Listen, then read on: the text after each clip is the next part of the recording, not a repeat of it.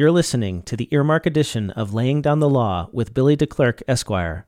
You can earn free NASBA approved continuing professional education credits for listening to this episode. To get started, download the free Earmark CPE app, register for the course, take a quick quiz, and get your CPE certificate. It's that easy. Learn more at earmarkcpe.com. And now, on to the episode. Warning. Laying Down the Law is a comedy podcast intended to be humorous. Human listener discretion is advised. From the Beyond Unreasonable Doubt Studios, in association with Feitner Productions, it's Laying Down the Law! With your host, Billy DeClercq. Hey, that's me. Yeah, that's right, Billy. That's you. Featuring Blake Oliver, Lauren Michaels, and Curtis Retherford. Only a madman would dare to bring these people together to build a world of law and order, only to tear it apart with laughter. That madman is attorney Billy DeClercq. The result is a podcast blasted to the farthest reaches of the internet. That podcast is this one, and it starts right now. Welcome to Laying Down the Law Earmark Edition, the law and comedy podcast hosted by me, the unacknowledged bastard child of Steve Martin and Ruth Bader Ginsburg. you know, it's a really hot summer in the Hamptons. I'd like to introduce my three returning guests first. He's a returning guest from season one, a CPA who specializes in cloud technology and the co host of the Cloud Accounting Podcast, a weekly news update for accountants and bookkeepers. He's a two time honoree to the CPA Practice Advisors 40 Under 40 list, and he's been named to Accounting Today's top 100 most influential people list. At Northwestern University, he majored in cello performance, and his musical ear is why he's the visionary behind Earmark. See what I did? My main money man, Blake Oliver. Billy, it is awesome to be here with you. It's awesome to have you back. And um, we're going to have some fun today. Going to make you break out of your comfort zone. I hope so. All right. My next guest is a writer, improviser, and host of the podcast Improv Beat by Beat. His writing may be found on McSweeney's and elsewhere, including Twitter, like a lot. He's also a member of Megaplex, the improvised movie, Fluffy and Ghost, the improv group whose 75 minute improv set, recorded in the first year of the pandemic, took me the entire second year of the pandemic to quote, fix in post, end quote. He's the one and only at actually Curtis Retherford, R E T H E R F O R D. Welcome, Curtis Retherford. Thanks, Billy. Good Thanks. to be back. Can't wait to do a three hour improv set this time. yeah.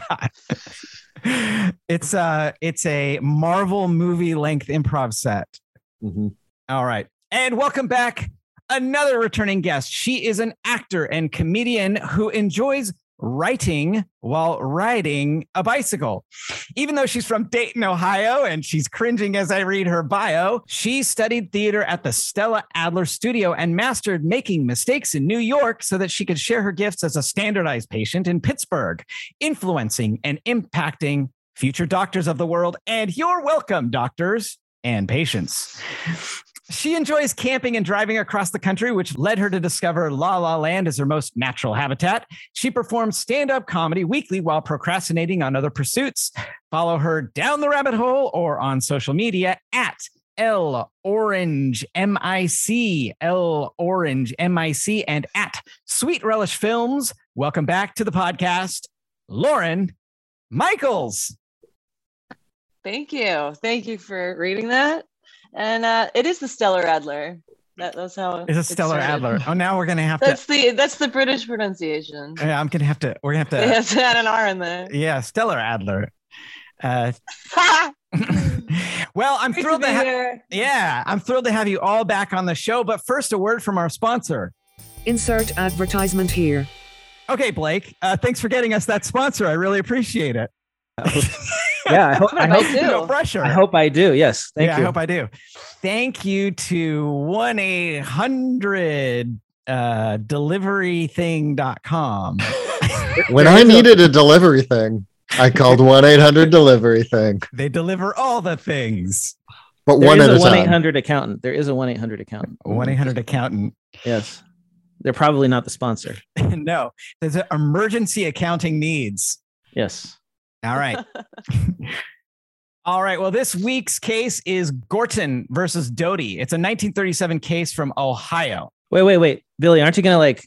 This is the first episode, right? We're gonna like lay out what this is. Oh, well, we have so many returning listeners. I'm sure they all already know. Like- but since we're the first episode on Earmark, for all you new accountant listeners, what do we do on Laying Down the Law? Laying Down the Law is a law and comedy podcast. We take law and then we run it through the meat grinder of comedy in order to make it understandable and fun. I call it edutainment. Now, adding uh, accountants, I used to say it's like the uh, peanut butter and chocolate that two great tastes that go great together. But now that we're adding accounts, it's like a PB and J sandwich. Um, it's bread would be the law bread.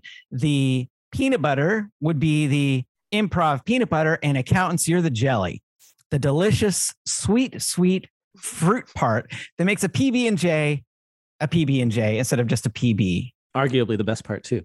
Oh, fantastic. And because this is for accountants continuing education credits, we're going to go longer than the usual 20 minutes. So you can get a full 45 minute accounting continuing education credits. Now, how does this work? For those of the many, many, many listeners who are following laying down the law from our traditional audience into this new space, for our many, many non accountant listeners, uh, how does this work? So we have to hit a total audio duration of 36.2 minutes per National Association of State Boards of Accountancy rules. 36.2, easy. Yeah. oh, Don't miss, don't miss the point too. It's very important. So if we do that, we can offer an hour of CPE credit for this episode. This is what I love about accountants. How long is an hour? 36.2 minutes. Well, the multiple choice, the eight multiple choice questions are themselves wor- ha- uh, worth a certain amount of time. So, Fantastic. but it's really a 50 minute hour. Yeah, Just to absolutely. clear things up. Yeah. yeah, I, yeah, I get it. It's a 50 minute hour of which 36.2 minutes is the actual time, and other questions are the time within the 50 minute hour that aren't included in the 36.2. Oh my God, Curtis, you should be an accountant. Thank you. You got that faster than half of our audience. Yes. Oh, thank- absolutely. Yeah, I, I was going to ask. Um, I, I think I, including I me. yeah, I added you on uh, on uh, Twitter, Uh, and this is um. By the way, accountants, this is uh this podcast does venture into explicit language, so I'm just going to warn you. So if I couldn't give two shits about something, then that means I could give one shit. But the question then is, what happens to the second shit? Also, if I'm giving a shit, does that mean that the one shit is is a deduction? And then is the second how do I how do I what's the tax treatment of the second shit which I do not give? I'm not a tax accountant, so I don't Oh. have to answer that question. Perfect. well, write me at Max Headroom Esquire with any answers and make sure you hashtag I don't give a shit at all uh, when you send it. I mean, if it's a donation, that's a write off, right? I think I know that much. Well, it's a gift. I guess it's a gift. Well, it depends on whether it's a gift that's a charitable gift or a gift that's an inheritance gift. Um, yeah, t- generation skipping shit. My grandfather died and he gave me one shit. yeah. Can I write that off? Yeah. No, Was no. it in a it's- he can write it off. He can write it off. He can write off the shit. Oh, I don't give two That's shits about my off. grandkids. I don't give two shits about my grandkid, but I do give one shit. Anyway, Why, why were we talking about the shits? well, because this is a tax accounting podcast, and so that's all I know about tax and accounting is that what can I can I write it off? Essentially, the thing I understand about accounting is that you write off everything, and then you tell your accountant, "Can I write off everything?" And they're saying, and then they say, "Is this? eh, eh, Do I need to? Are these audited financial statements?" And then I say no. And then they say, "Do whatever you want." welcome back to the Wesley Snipes Accounting Podcast, where you will find out everything you need to know to go to jail. Yeah. I have So- to change accountants. Uh, I'm, my dad's my accountant now, and he's so prideful about his business. So he doesn't do any write-offs. It's horrible. Oh yeah. Um no, in all seriousness, that so so um the reason I'm doing this because I don't know anything about accounting. If you haven't gathered that in the first four minutes, um, eh, well, I am a lawyer, so uh, I understand that accountants need to keep up on business law, right? Yes. So this this is meeting the business law portion of uh, the accounting, and and this this case that I'm doing, Gorton versus Doty, is actually from my business law book. I'm gonna go get it off the shelf. Hold on one second. And while Billy does that, I think in full disclosure, everyone should know that Billy was once my bookkeeping client long ago. So Aha. yeah, and that's how we know each other. Okay. All right. Since Yeah. this is an auditory medium, uh, excuse me, I just walked across my office and I got uh, Business Associations. Clearly, it's a well read book that I read many times and I flagged all the pages I read. There are two post it notes in here. And I'll go ahead and open to page one, chapter one on agency law. Agency, for those of you who don't already know, is the power of one person to do something on behalf of another person. So the principal is the person for whom something is being done, and the agent is the doer of things on behalf of the principal. And the reason this matters is because um, Oh, he's putting on the glasses. I am because I'm going to actually read from this book. Um, the reason this matters is because if an agent signs a contract, then the principal is bound. If the agent, uh, you know, commits a tort within the scope of agency, then the principal is going to have to pay for it. So, um, so for example, employers and employees. If the employee, you know, uh, serves somebody very hot coffee, and then uh, that uh, somebody who gets served the very hot coffee spills it, the employee who serves the very hot coffee um, can be sued, but also the maker of said hot coffee can also be sued. So that's why principal and agency relationships matter. So this case is is a, a case involving an auto accident. In September of 1935, this lawsuit was brought by one R.S. Gorton, who sued because his son Richard, who was a high school football player, he was a junior at the Soda Springs High School, was injured in a car accident being driven back from an away game in Paris. Uh, I assume that's Paris, Idaho. Uh, occurred on September 21, 1935. He was being driven by an adult volunteer in a privately owned vehicle. So this was the old carpool. Um, the car that um, Richard Gorton was riding in was owned by Charlotte Doty. She was a teacher at Soda Springs High School. And the car was being driven by Russell Garst, who was the football team's coach. This part isn't in the highly edited version that's in the law school textbook, but Russell Garst was 22 years old The driver. the driver of the car. So the reason that this comes up on an agency law analysis is that at trial, there was $870 in monetary damages that were owed to the father for medical bills and, and so forth.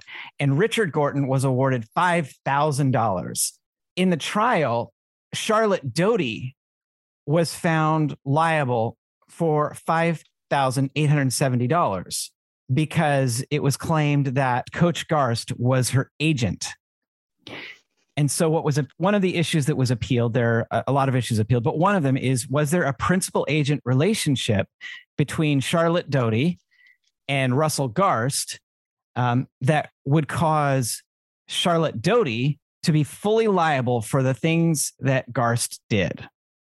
So basically, because Garst is driving Doty's car, Doty, according to this, is fully on the line. It is as if Doty were driving the car herself and hit young Richard Gordon. Gorton. Well, Gorton was a passenger. Gorton Uh, was a passenger, so if so, she really didn't hit him. So Gorton was in the car. It was as if um, Doty had, I don't know, was drunk, drove off, injured uh, Richard. But even though she wasn't there, she just lent her car. It's just it's as it's equivalent legally.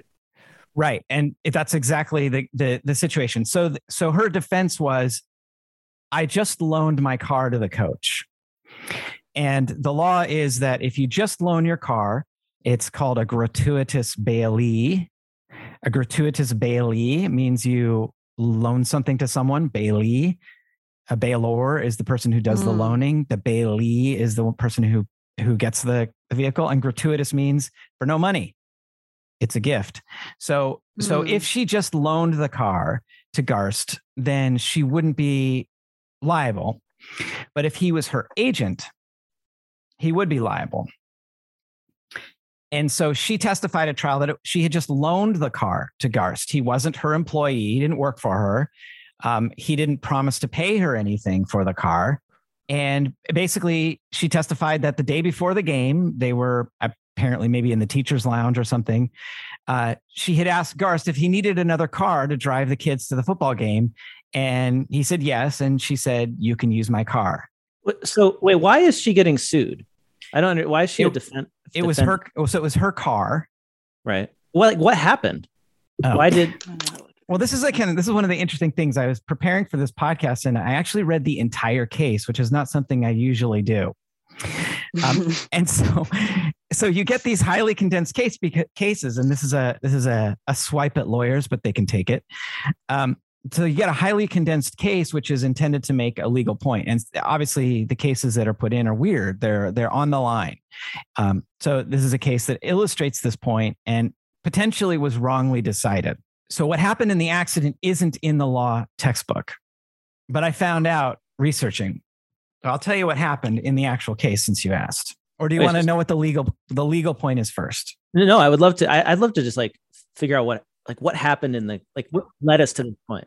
So let me tell you first the facts that matter to the question presented. The question being whether uh, Russell Garst was the agent for Charlotte Doty is this. She knew the Soda Springs High School football team was going to be playing the Paris High School football team um, at Paris High on September 21. She uh, volunteered to use her car, transporting some of the members of the Soda Springs team to and from the game.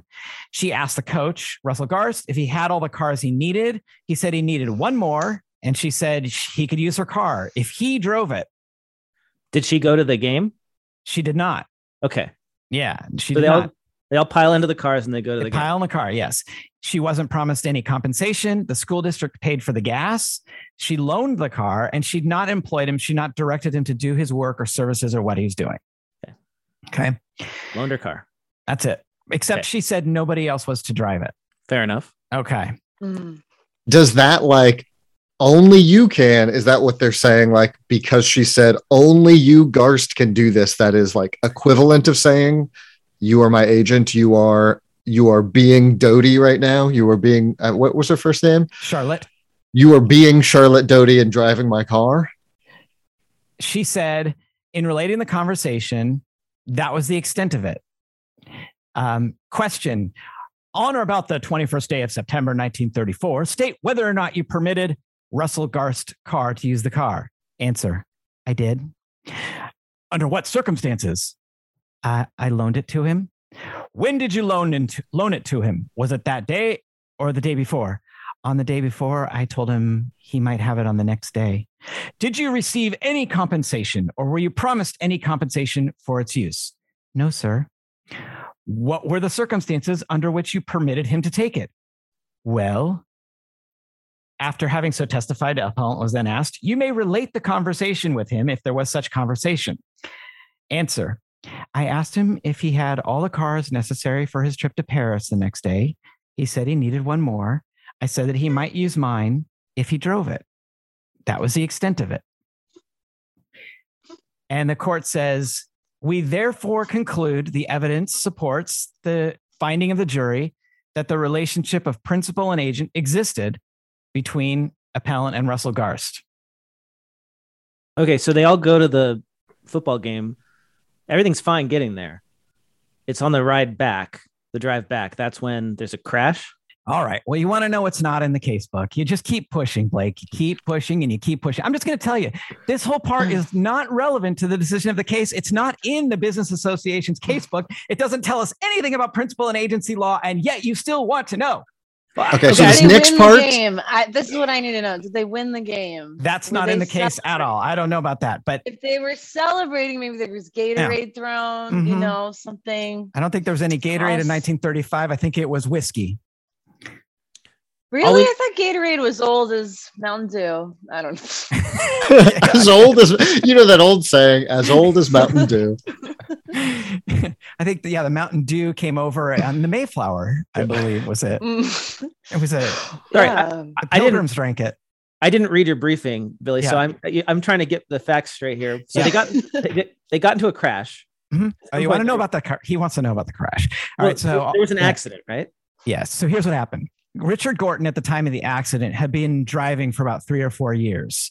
Um, he had experience as a passenger in a car. That's Richard, the son who was injured. He estimated that the coach was driving about 55 miles an hour when the accident occurred. But he also testified he wasn't really paying attention uh, where the car was being driven or how fast it was going. He was seated in the front seat between the coach and another member of the football team. So they had three across the front seat, and there were two members in the back seat the, on the highway where the accident occurred and for several miles in either direction was smooth and oil surface. The highway was dry and there was no other traffic at the point in time of the accident. The accident happened at a sharp 10% curve just after dark, that the car lights were on. And Richard Gorton did not object to the speed it was being driven. He testified that the coach didn't ask the boys to go with him. He just told them, You're going with me. Kind of like out of order. But anyway, when the car reached the curve, it moved straight ahead from the hard surface onto the shoulder and from the shoulder into a borrow pit and along a bank at the side of the road until it reached the end of the bank where it left the highway and continued down a steep slope and into a gulch some distance from the highway.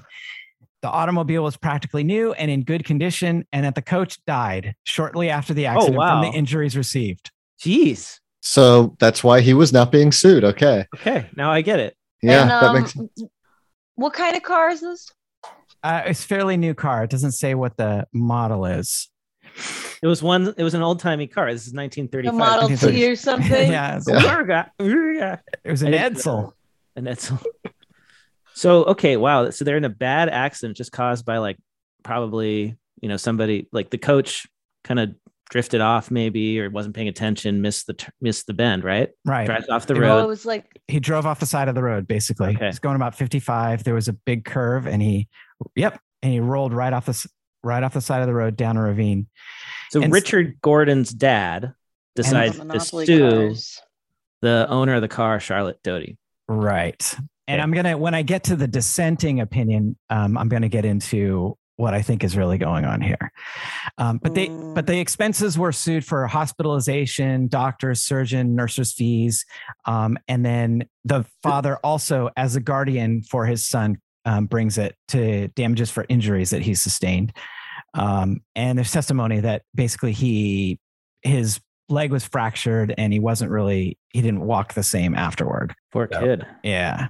So there's a whole discussion in the full case that doesn't have anything to do with principal and agency about whether the damages were excessive because $5,000 is a lot of money in 1937. And basically they said it was because he had this permanent injury. Yeah, that's like uh, almost a hundred grand today. Yeah. It was, I mean, it, it it's not, um, you know, it's not um, the Barnes firm kind of money, but, you know, it'll get you there.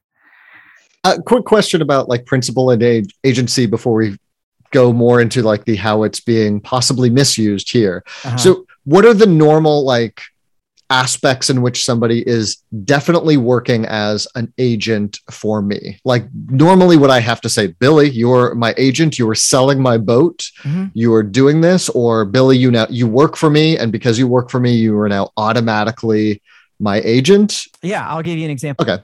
At one point in my business, I had an office where I received mail that was separate from where I was actually running the business. And I had a couple of employees. And so one of my employees, her job was to drive over to the office where we got the mail every day and pick up the mail and bring it back. And I was sharing the office space with someone who worked for an insurance company.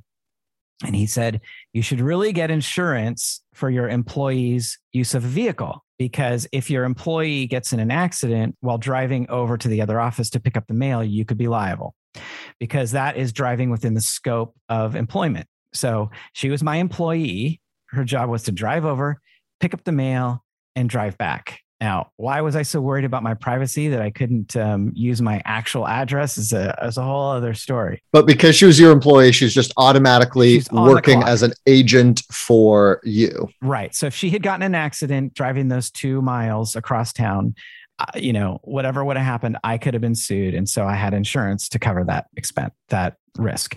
So that's a clear, the clearest example of principal agent relationship is an employer employee relationship. Um, an attorney is is an agent for a person. Um, obviously, a real estate agent is an agent for a person. Um, usually, it's established by some kind of a contractual relationship. A CPA can be an oh, I'm, there he goes, making it relevant. A CPA is an, it can be an agent, and and in some cases, you know, an accountant could sign a contract for a company, you know, potentially Bind the company. bind the company if they're held out to be an agent. There are a lot of other as- aspects of agency, whether it's implied or actual agency, or whether there's contractual agency, or whether you give the impression of being somebody's agent. So, um, you know, so, so um, partners are agents. So if you enter into a partnership with someone, unless you have a specific written agreement and it's a general partnership, um, then the act of the one partner binds the other partner. So when you're partners, you're both principals and agents of one another. So anything Gotcha. one partner does, um, this is a, a, a- sort of a side note. I give a lot of people advice, and one of the things I'll remind them is uh, personal, unlimited liability for the acts of your partner within the scope of the partnership. So that means if your partner goes out and takes out a million dollar loan and you didn't know about it, and they're a, it's a general partnership, meaning you don't have an agreement, you're on the hook as a partner because it's a general, you're a general partner. So unlimited liability for the acts of your partner within the scope of the partnership. So those are principal and agency relations. Gotcha. And so that's like the normal vanilla version. And then this obviously is like the borderline case where she clearly, or um, sorry, he, Yeah, Garst, did not work for Doty. right. He worked for the school. It's weird that the school isn't at all part of this, right? It- yeah, that's in that isn't interesting. I think these days you'd almost certainly have sued the school. Or the car company for making an unsafe car. hmm And also the highway, also the um, you know, the the department. Boy, we are like plaintiffs lawyers right in here. Yeah, Yeah. you would have sued the Department of Transportation for not having a guardrail, for not marking it, not having a sign. Um, you know, the And also the car went through, I think they said a burrow and then a ditch. And then went- another thing, I'd be suing the ditch, the gulch, yeah, the burrow, exactly. all of those. The Yeah. animals that live in the burrow. right exactly yeah yeah he just he you know went off the road into a ditch and then down a ravine. Not good. No airbags at all in 1937 So that's principal and agency. Mhm. okay so here's a nice quote from um, from richard at trial. He said well the first thing i noticed sir was the side of the bank coming up and going off the road. And then i noticed him trying to pull a car back on the road from the shoulder and the gravel and then skidding into the bank. Golly gee sir. I can't walk no more So because of this riveting testimony and Mhm. his tiny Tim like inability to walk, his his his pulling on the heartstrings of the court, they say, okay, um, Garst was definitely the agent Mhm. of Doty. Therefore, Doty, you're on the line. You owe all of this money. right and the the, the the test the real test of agency here is the the idea of control um, so consent and control so agency is a manifestation of consent that one person will act on another person's behalf and subject to their control and then the consent by the agent to act as an agent so the court here um, the majority rules that doty and coach both consented that he would drive her car. It doesn't matter that he did it for free. You don't have to pay someone to be your agent. Essentially, because she said, You're the only one that can drive it, um, they thought that that was really important, that the jury could find that he was her agent. This seems kind of crazy that just loaning somebody your car and attaching a condition to it can establish agency. Right. That's uh, how it gets in a law school textbook for sure. Is that still the case?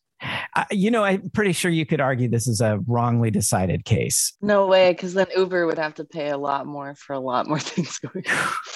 Well, and I think the thing about I mean, Uber is a great example of of agency law because, and there's, you know, we could do three or four episodes of a podcast about Uber's handling of agency law because obviously they have contracts, multiple layers of contracts, click click wrap contracts. They've been sued and accused of being an employer of these drivers. Then they went and changed the law. Um, and uh, got a got a, a ballot initiative passed it's kind of a whole layer upon layer upon layer. So Now, like- technically, Uber drivers are just friends of Uber. yeah, exactly. And I, I've noticed actually that Ubers are have gotten really hard to ca- ever since the pandemic. It's like it's been very uh, difficult to even find an Uber driver. It's like your Uber driver will be here in 27 minutes, and then they cancel halfway through. And Um, Mm. and Uber is not a sponsor of this podcast. Wah, wah. So sad. Judge Budge spoke up and dissented. Judge Budge's dissent focuses on how weak the connection is and how little control Charlotte Doty had over Coach Garst. Real quick, Judge Budge is such like a Disney name for a judge. like that's the judge that tells Mickey that he, you know, he has to pay those two pies back to Goofy. I yeah, I couldn't resist mention it, Judge Budge. Uh, And that's the order. Yeah. and that's that'll be the order of the car. Get yeah, me a exactly. milkshake. exactly. And now he's a one of the Ronald McDonald gang. it There's says a crossover there. for sure. exactly. So there's no evidence to support that the coach was the agent at all. He says, you know, an agent is someone with a business kind of relationship or to manage their personal affairs with their authority. It's not enough to just give permission. There wasn't really any instruction as to what they were going to do. They worked at the same school, and the coach was loaned the car on his own. She just loaned him the car out of the kindness of her heart. So, isn't this his agency? It's his team going. Right. I mean, he's yeah. I mean, he was the one It's acting. not even like he's doing her job. He's Right. doing his job. Yeah. Um, the only reason that the majority says is that is that she said he said, "Well, you have to drive it," because he says that's obvious. He didn't want any of the teenagers to be driving it. So she, she loaned the car. This is your exact point. Uh, Judge Budge agrees with you. She loaned the car to the coach for his benefit, not for her her own. Um, she just wanted him to avoid an accident, which you know was not that didn't turn out, but it didn't make him. I asked her you to agent. do one thing. One thing: don't crash the car. Stay out of the gulches, the ravines, the burrows. All of it. And um, and then Judge Budge points out, um, and this is a quote: "One who borrows a car for his own use is a gratuitous bailee and not an agent of the owner." So there's something like else going on in this case, and um, this isn't part of the business law part of it, but Judge Budge points out that there's this statement in closing argument by the plaintiff's lawyer. And he says, You have a right to draw on your experience as businessmen. Uh, 1937, all male jury. Sorry. You have a right to draw on your experience in determining the facts in this case and what you know from your experience as businessmen. Sorry, 1937 uh, that prudent automobile owners usually protect themselves against just such contingencies as are involved in this case. So sorry, that was the um Plaintiff's attorney. Okay. So basically saying this is what she should have done. If she were smart, she would have defended herself as a uh, prudent automobile owner. She he's hinting to the existence of insurance. Gotcha. So he's saying prudent automobile owners usually protect themselves against just such contingencies are involved in this. So he's hinting that she had insurance. And so the law is that you're not allowed to say that the defendant has insurance. It is error. It's a mis- it's grounds for a mistrial. And so the um, when this happened, the j- defense counsel called for a sidebar and they went into chambers and basically defense counsel asked for a mistrial on that basis because um, they improperly referred to her insurance the court didn't think that that was grounds for a mistrial. And so the judge went back into court and he repeated the testimony and then told the jury to disregard it. Okay, okay. I so this is making sense to me now because I'm thinking to myself, why would a jury go after this school teacher for five thousand dollars, the equivalent of a hundred grand today, when her car was destroyed through no real fault of her own? She just loaned the car to the coach. The coach is also dead. It's a terrible situation, but clearly, the kid has medical bills and somebody's got to pay for it. And the jury gets the implication that there's insurance that's going to cover this if they make this decision, right? Like that's clear. That's got what's got to be what went on here. I think that's I think that's probably right. And that happens a lot, right? Like I mean, that's got to happen today, right, Billy? I think Like- it happens all the time. I think juries um, sort of guesstimate about what's the rough justice and don't necessarily pay attention to the law. That's the role of the judge is to make the legal rulings, and the jury is to interpret the facts. And sometimes the jury just tries to do what they think is right, um, not really necessarily following the law. And so the argument of the defense, he uses the word mulct. You're trying to mulct the defendant in damages Wait, what word is that? mulct, like mulch, M U L C T. He's trying to mulct the defendant in damages. Feels Um, like 1930s Ohio slang that has not survived. Didn't, make it. So the, the judge denied the motion for a mistrial and, and instructed the reporter to read the remarks to the jury again, and then instructed the jury to disregard the remarks. So, in case you missed it, you have a right to draw on your experience as businessmen in determining the facts in this case. And you know from your experience as businessmen that prudent automobile owners usually protect themselves against just such contingencies as are involved in this case. Pay no attention to that statement whatsoever. You're to disregard it. And so I take it Judge Budge, uh, who did not budge in his opinion to go with the majority, that was on appeal. That was some sort of like He was the dissent. So I think there were, th- let me just check. I think there were three in the majority. And and Judge Budge was the dissenting uh, judge. Or two, two, maybe I think it was a three judge panel, two and one, something like that. He was the in the minority opinion. got Um, it. So mulct means to punish. I, I look. Google tells me it says extract money from someone by fine or taxation. hmm Oh, punish like Yeah. The inference was that the respondent was attempting to punish her for having volunteered the use of her car. And so he he basically argued this is the plaintiff's lawyer. He said, That's not punishment. I'm not trying to mulct her in damages. I'm just saying, you know, she probably has insurance. Are you trying to mold me right now? I'm I you know I- what? I don't go if I I don't let a day go by when I don't mulct people. This is a good word. The mom's Yeah. been Word. molting people for Mhm. that's how Absolutely. they do it, right? Absolutely. So that's the case, folks. Gorton versus Doty. 1937 Ohio. So this is case law today. Like, like I, I guess what's the lesson here? Is is it just that you really, really, really, really, really want to avoid agency relationships? I mean, I don't think there's a moral to this story, unfortunately. I mean, we just really skip over morality in law school. There, there isn't really a lot of that until the third year. Usually, uh, first year law students come back and it's like, "Oh, I read this interesting case about a about a murder." Oh my god, what's wrong with you? Just takes the morality right out of you. I think that so. The point here is to understand how agency works and you know what are the circumstances that create agency and to make a vivid point here that it involves certain amount of control um, and i think the idea being this is the first case in the law book so that uh, the law students all have the same reaction when you get down to it like this is not right this seems wrong it shouldn't have been an agency it's pretty clear I, i'd say it's pretty clear this is a wrongly decided case and i apologize uh, to judge uh, well i don't know who wrote the i the remember trial judge. the trial no the appellate judge judge Judge Hold'em. Fudge, Judge Mudge. Oh, Hold'em. Okay. judge hold'em Really, we have Judge Hold'em and Judge Budge on the same Mhm. appellate court.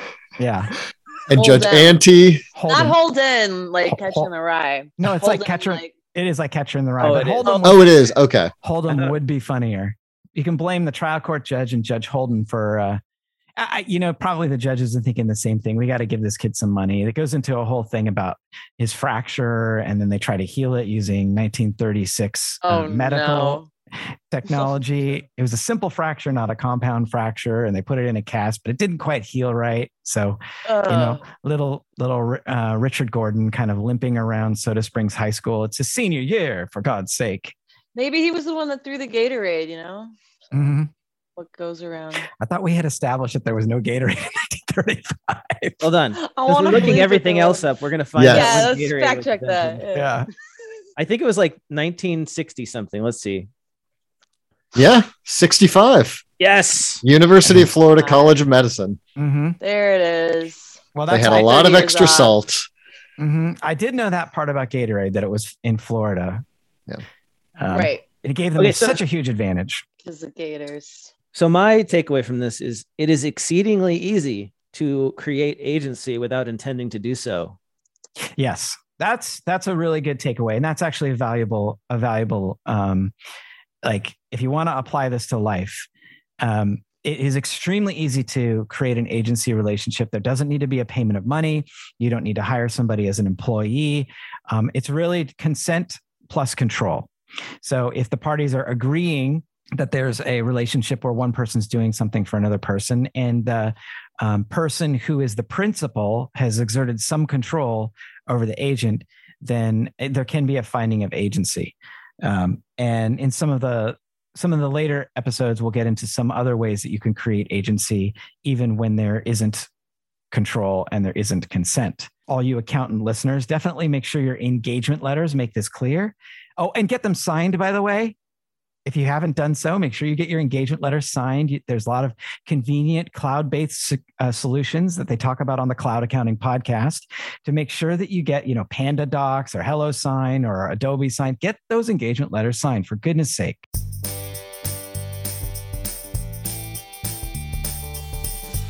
Blake, do you want to do you want to participate in the improv or do you want to watch? Do I have a choice? You do. Hmm. I've never done improv. I well, I did a little bit of it uh, when I was a kid. I guess they tried to get us to do it Uh-huh. in acting. Uh-huh. There's one rule of improv, which is essentially accept offers, or they sometimes they call it yes and or Yes and. explore and heighten. So accept the reality of whatever someone says and build on it a little bit. I'm willing to try. All right, we're gonna put you into a scene. Uh, So, ladies and gentlemen of the jury, again, I would just like to point out I am not going to mention insurance. There will be no mention of insurance and any money coming from insurance. But I would like to point out that when maybe you find her guilty, maybe the money is coming from somewhere else. Just keep that in mind. Keep that in mind, not mentioning insurance.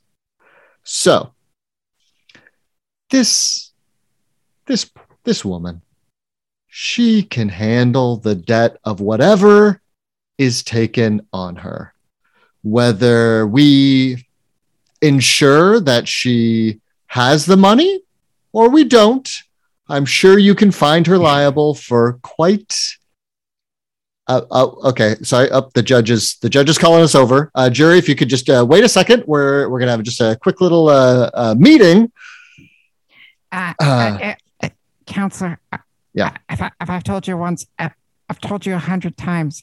Uh, uh, I don't think it's fair for you to be mentioning insurance in front of the jury. It's a I- there's a, a long line of cases that says you're not supposed to talk about insurance, and you, you keep doing it. So I, I- I'm gonna I'm gonna ask you to to, to just you know tone it down. Oh, okay. I, I'm gonna. I'm gonna point out that I actually specifically said that I'm not mentioning insurance, but okay, I point taken.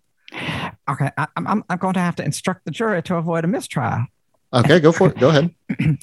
Ladies and gentlemen uh, of the jury, you may have heard uh, the attorney for the plaintiff refer to insurance, and and not necessarily whether whether there is or isn't insurance, but I, I just want to make clear you, you don't pay attention to whether or not the defendant has insurance because that's that's not proper for consideration. If if we were going to talk about insurance, we would we would be using the word insurance, and we're of course not using the word insurance because that's that's not relevant to your consideration as to whether that there is any in, insurance. So, oh, oh please, pr- please, pr- please proceed, counselor. Thank you so much, Judge. So, jury, if you can be assured of anything, if you have any assurances in this world, it is that whatever you find this woman liable for, however much it makes sense. Because some people, for instance, have little umbrellas if it's raining, and some people have big money filled umbrellas, ka-ching, ka-ching, and you can put as much water on them as you want. Okay. So remember that when determining damages. Uh, counsel, ca- Oh, yep. Oh, yes. Sorry. um, ladies and gentlemen of the jury, I, I need to instruct you that uh, the plaintiff's attorney's reference to an umbrella is a metaphor for insurance. You see, uh, many, many, many types of many types of insurance policies are like an umbrella in that they prepare you for a rainy day, a trial being a rainy day, and and and the money that he's referring to is an insurance company paying. And so I, I just I want to make sure you are not to pay any attention to the metaphor of an umbrella, because the metaphor of the uh, umbrella it's suggesting that that that that, that there is insurance, which is not something you're allowed to consider. But whether or not there's insurance is totally irrelevant to your consideration. So please disregard the reference to the small or large umbrella. Thank you so much, Judge. Um, I would also like to again apologize to the jury. I, I know that if uh, the defense seems to have something, I just real quick just want to apologize to the jury for bringing up insurance and for bringing up umbrellas. I apologize for saying ka-ching, ka-ching. Okay. I apologize for at all making you think of the large insurance policy she likely has. I guess, I'm so sorry. I'm so, so sorry. Uh, uh, yes, uh, counselor, counselor. I, I, again, um, we we're, not. We're talking about not insurance. Yes. Uh, We're we're talking about not insurance, which is where we're not talking about insurance. So, ladies and gentlemen of the jury, please disregard the reference to not insurance. Step right up, step right up. Get your assurance insurance. One day you will run out of assurance and you'll need insurance for that assurance. You, sir, you look like you could be assured. Uh, yes. Uh, hell, uh, yes. My name is uh, Shirley. Surely, don't worry, it will surely get better. You don't even need to worry about those terrible shoes you're having. I assure you, Wait, wait. one day you will have better shoes. Wait, I'm But sorry. One day somebody might not Hey. tell you this. One Hey. day you may need someone else to tell you, and that's I like why my assurance shoes. insurance is here for you. my wife made these shoes. That she's a cobbler. I, I'm sorry. Why are you insulting my shoes to sell me insurance? I like these shoes. This is assurance that it you will need insurance Uh, be assured. So how can you be needing of assurance unless you get insulted first, right? I mean, come on. Oh, I'm okay. I'm sorry. I this. I thought this one was insurance. You, so what I'm doing is I'm giving you money, and then you later on will just come back and assure me that everything's okay. And that it was a good idea to give me that money. I assure you. Okay. You know what? Let's sign up. All Let's sign right, up. all right. Yeah, we've got one now. And who's next? Who's next for some assurance insurance? Um, um, uh, uh, uh, hello. Um, I- I'm very upset because my my husband, you see him over there. He just threw my shoes that I made him in the trash, and I'm just I'm very upset about it. I, I worked for weeks and weeks and weeks as a you know I'm a cobbler. Not that- not the not the type like a pie, but like a person who makes shoes. I made shoes for him for our third anniversary, and he just threw them in the trash and threw money I at you. I don't assure understand. you, Matt, that's enough. I can assure you that this is to ensure that the little boy in the street who doesn't have any shoes will one day have shoes from digging through your trash. Your husband sounds like a charitable man, and you sound like you didn't measure his feet right. But I assure you, with this new measuring of assurance insurance, you'll be able to make better shoes. Oh, thank you so much. Here's a big bag of gold. I assure you that was a very logistical idea. Thank you. Thank you. And you, sir, you, sir, I assure you that that car that you came out of will ride smoothly for the rest of your life. Wait, this has gone on from assurances to just vague predictions of the future now. That's the thing with assurance. It's a combination of validation and guessing. Hmm. Oh, I'm sorry. Oh, I'm sorry. My stomach. Oh, my. my I'm sorry. My my stomach is acting up.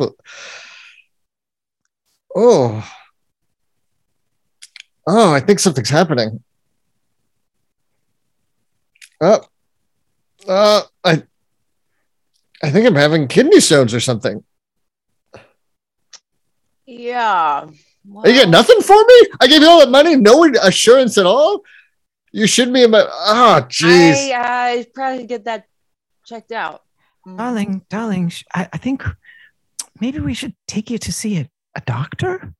Something. I now, if you're looking for medical insurance, you'll have to talk to my partner. Yes, I offer emergency medical insurance. We'll sell you a, med- medical insurance as you're having an actual medical emergency. Our rates are very high, but we cover all the expenses of your hospitalization. Sir, it appears you're having kidney stones. Yeah, yeah, absolutely. Um, so I didn't want to go in because the doctor said it would be at least five hundred dollars. That's no problem. We can cover that doctor bill. You'll just need to pay our ten thousand dollar premium. Oh, oh, I, I would. Why would I? Oh, why would I do that?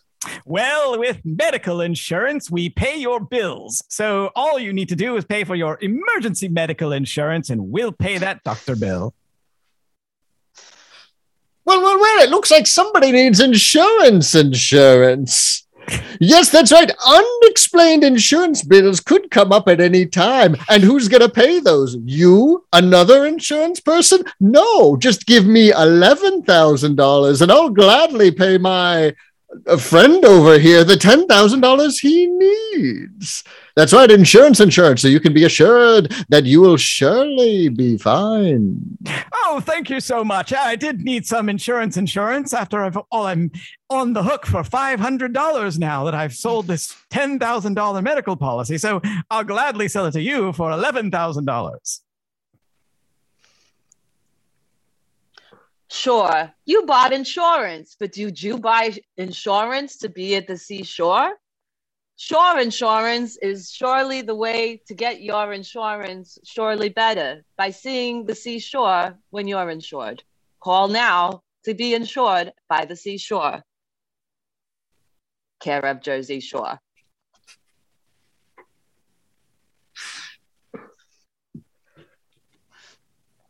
Honey, did you did you see that ad? I, oh, yeah. I know we have life insurance and uh-huh. medical insurance and car insurance. And yeah. Homeowners insurance yeah. and pet insurance and assurance assurance, but yeah. I'd really like some seashore assurance. I think shore assurance is a great idea, darling. Maybe we'll go to the shore for a vacation or something, and we want it to be insured when we go to the shore. Right? Well, anything could happen there. You could sink into the sand and never come back up. You could be bitten by a sand crab or a naughty uh, a naughty oyster. You could be attacked by a flock of seagulls if you eat a Taco Bell sandwich. You could slip into a, a, on a slippery rock and stub your toe. You could look at a fish and forget to breathe and then just drown right there. You could eat a hot dog and decide to chop off your fingers and sell them. As hot dogs.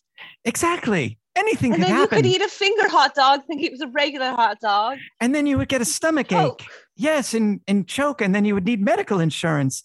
Or you could break a, a tooth trying to bite through a finger bone that you thought was just a hard hot dog. So many things could happen at the shore. So many things. Surely we uh, should get that insurance. Papa? Oh, Papa? oh, yes, Chester. Come on in. We're just talking about insurance.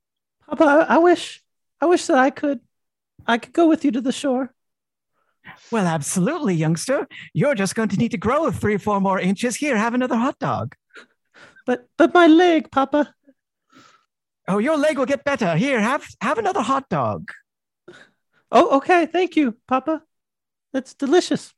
You know, the best thing for a broken leg is probably swimming on a rocky, sandy, crunchy beach. Yes, swimming immediately after eating processed meat. Yes. And being attacked by crabs. No, Chester, why don't you go mm, jump in the pool now that you've? eh, I'm sure that if you swim with your broken leg, um, it'll be fine. Oh, okay. It kind of hurts, Papa, but I'll try. And Chester, Oh, yes, Mother? Wear some floaties in case the cast sinks like a stone.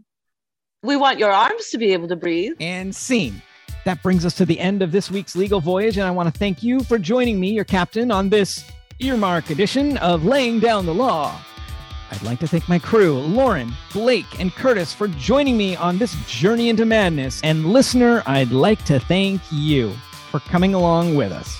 Wherever you are, you're also here while you're there via the magic of Earmark CPE. I'd also like to thank the OG Cello Performance CPA Blake Oliver for building Earmark CPE, the mighty little app that makes learning fun and free. Mostly free, but now you can subscribe. Isn't that right, Blake? That's right, Billy. And speaking of mighty, thank you to the mighty Q, Quentin Feitner, for the mighty cover art. Thank you for the opportunity, Billy. And then, hey, if you listeners want some cool art of your own, you can find me at fytepro.com. Thank you to David Felton for creating the awesome, all original music. And a special thank you to Jeff at Fightner Productions. Hey, that's me. yes, Jeff, that is you. Thank you, Jeff, for making a little boy's radio show dreams into a middle aged man's podcast reality. So until next time, Wait, what's this? you forgot something. What's that? I forgot something, you say? Yeah, you got to do the thing. You know, the thing. All right. If you want even more of that delicious legal nut butter drenched in comedy chocolate, find the full version of this and every amazing episode of Laying Down the Law at fytepro.com or wherever in the metaverse you get your podcasts. That's F Y T E P R O dot com. Fighter Productions is not responsible for the preceding comments related to nut butter. If you or someone you know experiences nausea, third eye blindness, sudden onset euphoria, or have an unrelenting craving for ham, seek help immediately. Laying Down the Law is protected by the Intergalactic Treaty of Euripides, stardate 21821.90. If you'd like a transcript of the show, please send a self addressed stamped envelope to Colonel Steve Austin, care of the Foundation for Law and Government, 221A Baker Street, Beverly Hills, 90210. Any likeness to real places, persons, or events is absolutely happenstance. We'd never intentionally crib real life happenings to make a podcast. We're not true crime, after all. It's more likely a situation similar to the chimpanzees, typewriters, and Shakespeare, right? That's what Attorney Steve says, anyway. And if you know what's good for you, you listen to Attorney Steve. I don't argue with Attorney Steve, mostly because he ain't right in the head and quite honestly frightens me a little bit. The last time we went to court, the judge started asking him all kinds of weird questions like, Where did you study law? and Why hasn't the State Bar of California ever heard of you? Then Attorney Steve started doing this weird, deep breathing meditation kind of thing and muttering under his breath about a monster truck fight and how the judge ain't got nothing on a 15,000 pound, 2,000 horsepower fire breathing death cage on wheels, and then the fella came running with his taser. And honestly, I didn't even ask Attorney Steve to come with me. It was only traffic court, for God's sake. Besides, I totally parked in the loading zone